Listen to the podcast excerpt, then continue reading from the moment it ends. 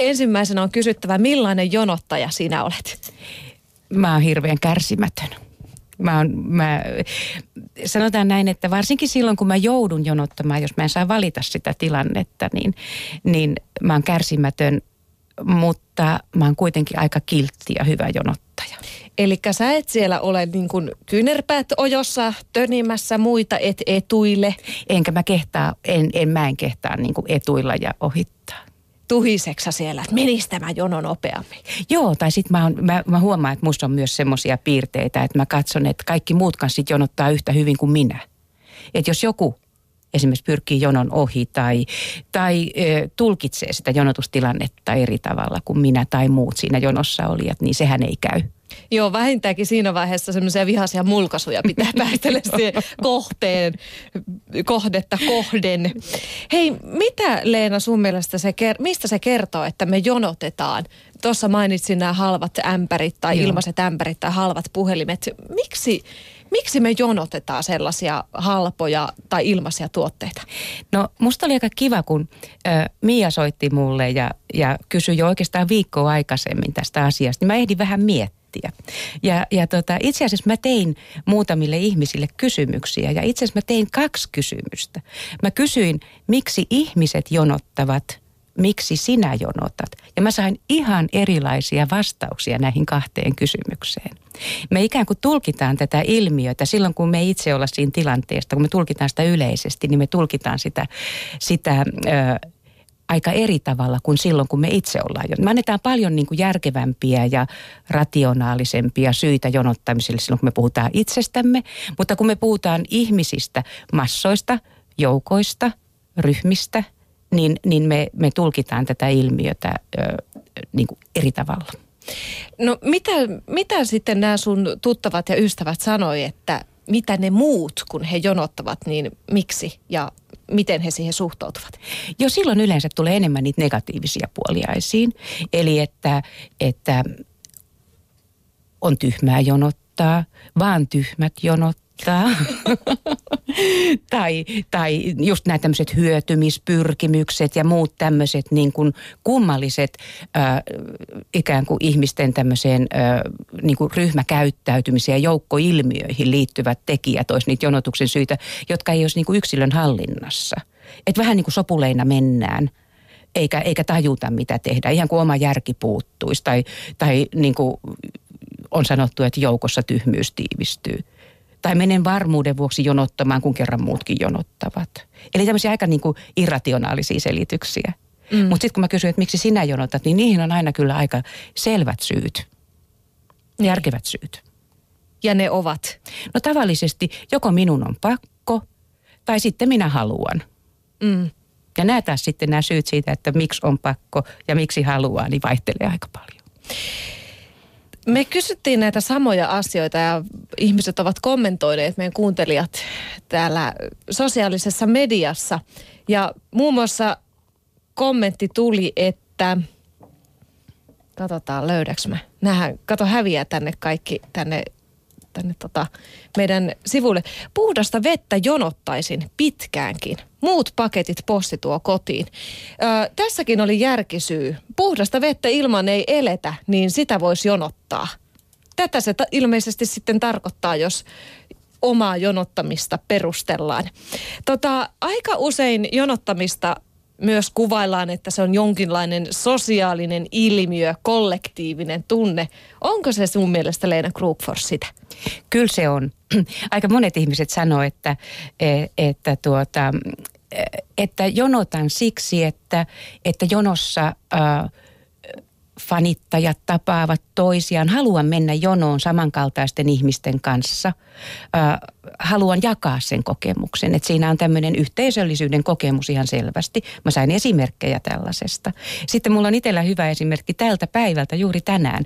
Mä olin aika kiireessä ja mä olin meidän tota, tuolla tota, yliopiston työpaikkaruokalassa, jossa me syödään yhdessä opiskelijat ja opettajat. Ja sitten mä olin siinä jonossa ja siihen tuli tota, semmoinen tyttö, se vilkas mua ja katsoi, että oot se se sama tyyppi, joka eilen oli tässä sen liehukepaidan kanssa, joka ui siellä kastikkeessa. Sitten mä katsoin sitä tyttöä ja sanoin, että joo, moi. Ja siinä kohtaa me alettiin jutella sitten jo ihan muista asioista. Eli me tavattiin jonossa. Hyvä paikka tavata ihmisiä, kyllä. Tota, äh, jonottaminenhan on sitä, että sä jonotat jonossa – siis ihmiset ovat peräkanaa jonossa. Mm. Äh, eroaako se jotenkin muu, muista odottamisen muodoista, koska jonottamisessahan on myös kyse odottamisesta? Joo, äh, meidät on opetettu jonottamaan. Meillä, me, me koulussa opetetaan seisomaan sekä jonossa että rivissä, samoin armeijassa opetetaan tämä jonottamisen muoto. Luultavasti siksi, että, että niin kuin eräs ihminen sanoi, yksi Antti sanoi mulle, että siitä seuraisi kaos, jos me ei osattaisi olla niin kuin järjestyksessä. Ja se jonottaminen on muotona erilaista odottamista kuin joku muu odottaminen, ihan varmasti. Mm. Mutta miksi se koetaan sitten usein niin epämiellyttävänä? Sä itse sanoit tuossa, mm-hmm. että oot kärsimätön. Minä tunnustan itse olevani myös kärsimätön ja Tiina, joka häipyi tässä studiosta hetki sitten, sanoi, että hän on huono jonottaja, koska hän on niin kärsimätön. Miksi se on epämiellyttävää sitten kuitenkin olla ojossa, jonossa, järjestyksessä?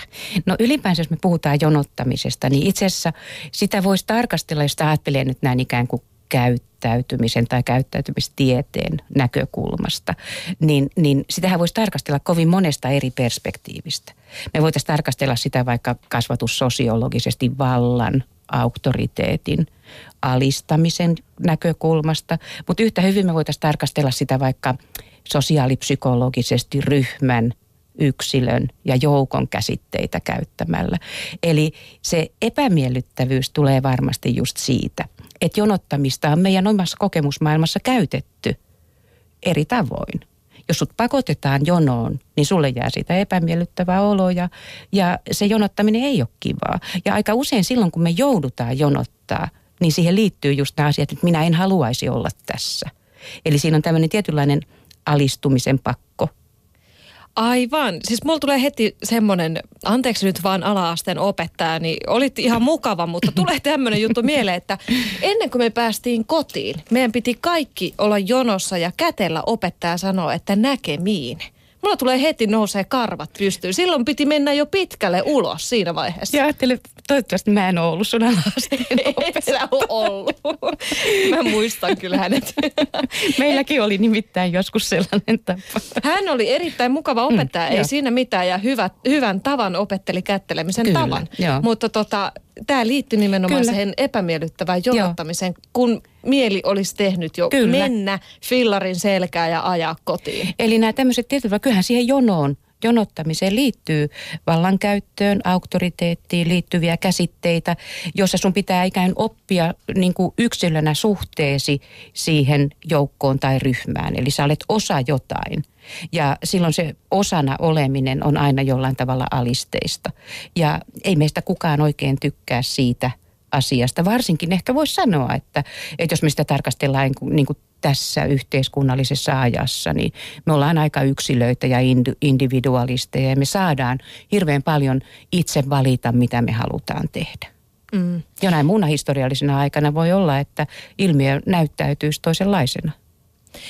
Täällä kovasti kommentoidaan meidän nettisivuillamme aihetta. Tällä sanotaan, että on kiva jonottaa hetken aikaa, jos tarvii miettimisaikaa, mm-hmm. esimerkiksi ennen tiskille tuloa. Tähän on joissain tapauksissa ihan kätevääkin, just tämmöisissä kaupan palvelutiskeillä, että voit siinä jonottaessa miettiä valmiiksi, mitä teet, ja silloinhan se jonokin menee nopeammin. Sehän on ihan kätevä juttu. Joo. Kyllä mäkin oikeasti olisin just tota mieltä, että se on se jonottaminen voi, se, se, se on ilmiö, jonka takana on laajempia ikään kuin käyttäytymiseen ja vuorovaikutukseen liittyviä asioita, joita me voidaan selittää ehkä tieteellisesti eri tavoin. Mutta ilmiönä jonottaminen, niin se ei ole ö, itsestään selvästi paha tai hyvä, vaan se on kumpaakin vähän riippuen siitä, että mikä meidän motiivi siinä, siinä tilanteessa on. Mutta mä kerron yhden oman kokemuksen, nimittäin mä edelleen tänä päivänä vähän häpeen sitä, koska mä oon ollut vähän aina sitä jonotusta vastaan. Ehkä mm. näiden mun omien mielikuvien ja kokemusten takia. Mä oon nimittäin itse jonottanut kerran puolen vuoden kuntosalikortteja, joka oli todella halpa, muutaman kympin makso, pakkasessa melkein kaksi tuntia. Ja mä olin jonottanut siinä noin 15 minuuttia. Mä en kehannut lähteä pois siitä jonosta, koska mä ajattelin, että jos mä lähden, niin muut ajattelee, että ai toi luovutti kesken. Oh, siis mulla joo. tuli semmoinen, tiedätkö, sisukkuus Joo. ja ylpeys esteeksi, että minähän en luovuta. Joo. Voiko jonottamisessa olla tämmöisiä niin kuin taisteluja itsensä kanssa, että minähän hoidan tämän kerran, olen jonoon tullut, hoidan loppuun asti. Mä luulen, että mä koen tuommoista tunnetta aika usein. Kun mä yritän, kun mä menen kauppaan ja sitten siellä on monta kassajonoa, mä yritän niinku, sieltä niinku, ö, säätää ja arvuutella, että mikä näistä on se jono, missä ei tulisi mitään hirveätä niin kuin tuketta eteen. Mä lasken, että paljon siellä on ihmisiä. Sitten kun mä joudun siihen väärään jonoon, niin silloin mulla tulee toi sama tunne, että no niin, tässä nyt ollaan ja minähän en tästä nyt enää lähde mihinkään. Se on vähän niin kuin aikuisena yrittää opettaa lapsia, että ei sääntäile paikasta toiseen, niin tulee Joo. se, tavallaan se sisäinen muistutus itsellekin, että nyt loppuu se sääntäily, että tähän jäädään kerran valittu. Mun mielestä on ihana toi sun esimerkki siitä, että mulla taas itselläni on semmoinen esimerkki, jonka mä muistan erittäin hyvin edelleen. Se oli nimittäin semmoinen tilanne, että mä olin Helsinki-Vantaan lentokentällä ja mä en muista miksi. Oli, ö, mä jouduin ö, turvatarkastukseen ja se oli niin pitkä se turvatarkastuksen jono, että mä olisin myöhästynyt koneesta. Ja mä jouduin ohittamaan sen valtavan jonon.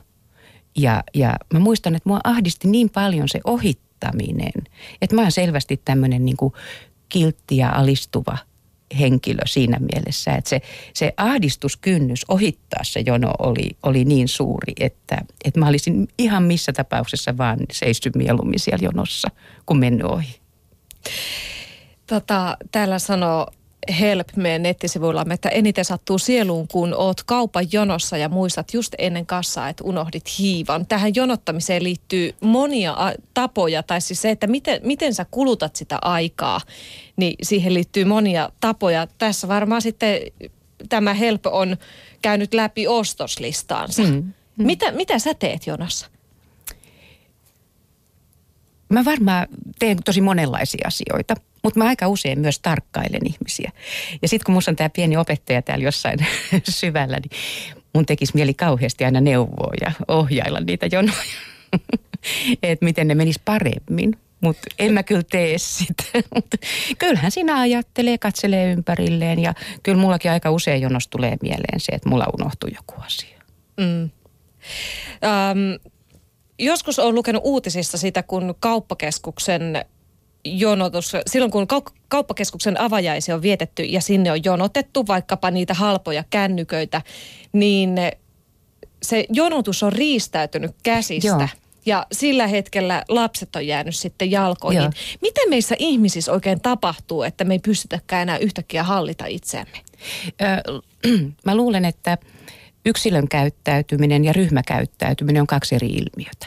Siinä niin kuin ryhmäkäyttäytymisessä ja ryhmädynamiikassa, niin ö, sitä säätelee erilaiset lainalaisuudet kuin silloin, kun ihminen on yksin.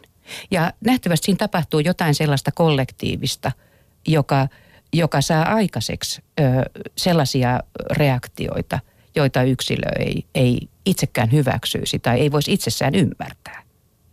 Mm, Mä tänään just juttelin tuossa graduryhmässä, jossa yksi opiskelija sitten kertoi, kun me puhuttiin tästä aiheesta tietenkin, niin tota kertoi, että kun hän on ollut kassalla töissä, niin se ei ollut kerta eikä kaksi, kun on täytynyt ruveta ö, niin kuin setvimään näitä tappeluita, joita siellä jonossa sitten niin kuin syntyy. Asiakkaiden tappeluja. Kyllä.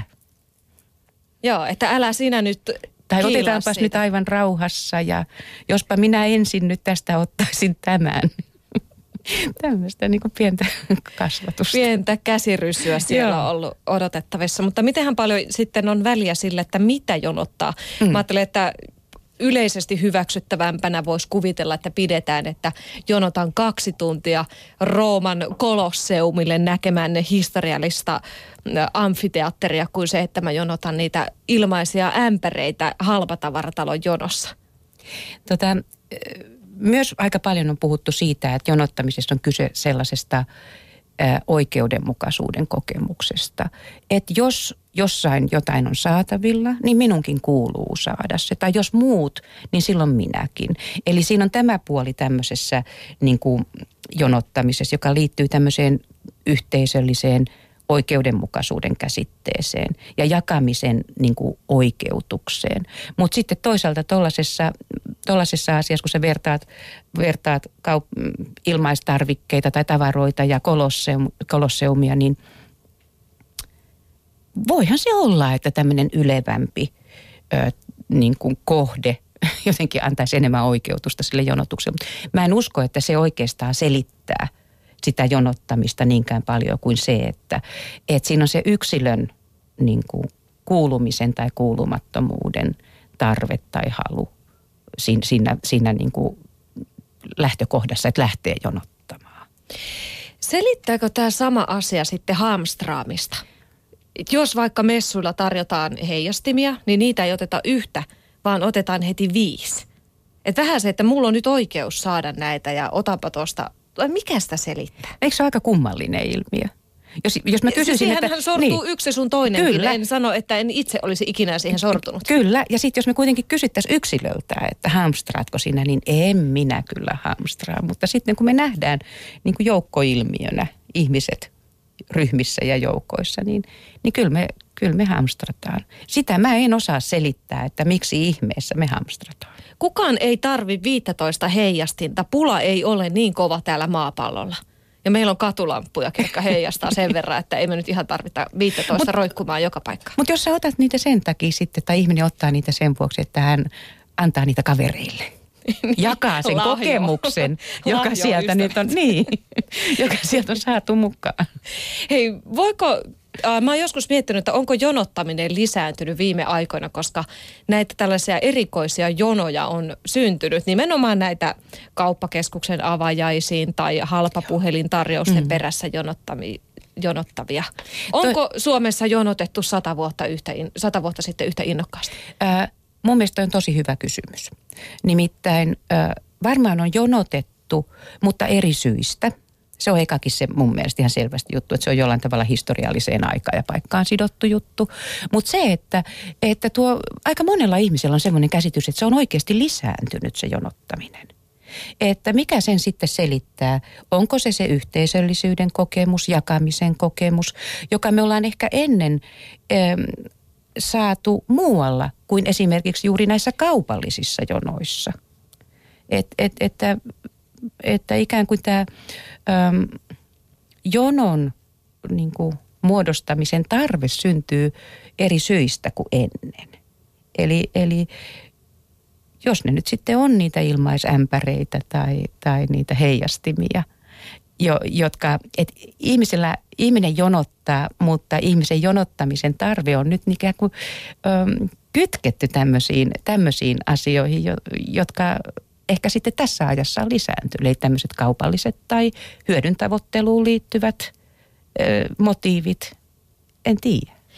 Ja tänä päivänä Suomessa asuu sinkkuja varmasti yksin eläviä talouksia enemmän kuin koskaan. Siis meillä on miljoona yhden ihmisen taloutta. Mm. Sehän tarkoittaa sitä, että aika moni heistä viettää aikaa kotona yksi, todennäköisesti Joo. aika paljonkin.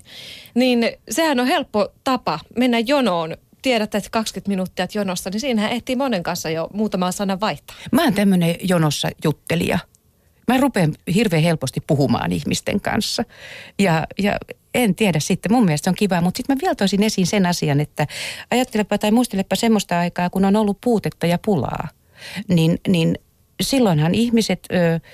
Jos jossain oli jono, niin sinne jonoon mentiin varmuuden vuoksi. Ihan vaan siksi, että jospa siellä oli jotain sellaista, mitä, mitä, mitä minultakin puuttuu. Mm, ja tähän liittyy myös hamstraaminen. Niin, niin. Eli, se, tota, eli se varmasti on niinku se ilmiö itsessään inhimillinen, mutta sen esiintyminen ikään kuin vaihtelee ajasta toiseen. Onkohan jonottamisessa ilmiönä eroja, kansallisia eroja? Minkälaisia jonottajia me suomalaiset ollaan verrattuna vaikka sitä amerikkalaisiin? Onko sulla siitä tietoa? No sen verran kyllä, että jotkut sanoo, että, että kovin tiheesti asutuissa yhteisöissä tai kaupungeissa tai ympäristöissä, niin, niin ihmiset ei jonota yhtä kiltisti kuin, kuin tälle harvakseltaan asutuissa asutuissa ympäristöissä. Eli, eli me ollaan aika kilttejä jonottajia luultavasti me suomalaiset. Ja varsinkin kun meitä on myös ikään kuin kansallisesti opetettu jonottamaan, niin me ollaan hyviä jonottajia. Me ollaan kilttejä hyviä jonottajia ja, ja me noudatetaan sääntöjä ja me ei ohiteta ja, ja niin poispäin. Niin vaikka me ei tykätä siitä jonottamisesta. Niin. Miten me opittaisiin tykkäämään siitä? No jos siellä vähän juteltaisiin. Kannattaa ainakin Leena Groupforsin kanssa mennä jonottamaan, niin juttu seuraa löytyy. Kyllä. Mä luin nimittäin jostain hyviä keinoja, että kannattaa esimerkiksi ää, pohtia jotain sellaista asiaa, mitä sä et ole ikinä, tai et ole ehtinyt miettiä. On sitten työasia, eli käytät sen jonottamisen ajan ajattelutyöhön jos et ole sitä sosiaalista sorttia. Ja varsinkin, jos on jossain ympäristössä, joka ei ole sulle aivan arkipäiväinen ja tuttu, niin sehän on ihan erinomainen tapa tehdä etnografista tutkimusta tai, tai antropologista tutkimusta, jossa siis ikään kuin tarkastelee sitä ympäristöä ja niitä ihmisten käyttäytymismuotoja. Mä tein tätä viime syksynä, kun mä olin Amerikassa. Mä ihmettelin kauhean paljon kaikenlaisia asioita siellä odotellessani metroja ja, ja tota, niin, jonottaessani bussipysäkillä. Minkälaisia havaintoja sä teet siellä? No suomalainenhan tekee havaintoja siitä, että kun ilmat viilenee ja tulee talvi ja sataa räntää, että miten ihmeessä voi jollain olla karvahattu päässä, mutta flip-flopit jalassa. Muun muassa tällaisia. Mm, muun muassa. Täten kehotan kaikkia jonottamaan, nimittäin jos noin mielenkiintoisia havaintoja tekee siitä, että voi vain tarkkailla ihmisiä, niin sehän melkein kannattaa lähteä jonottamaan niitä ilmaisia ämpäreitä.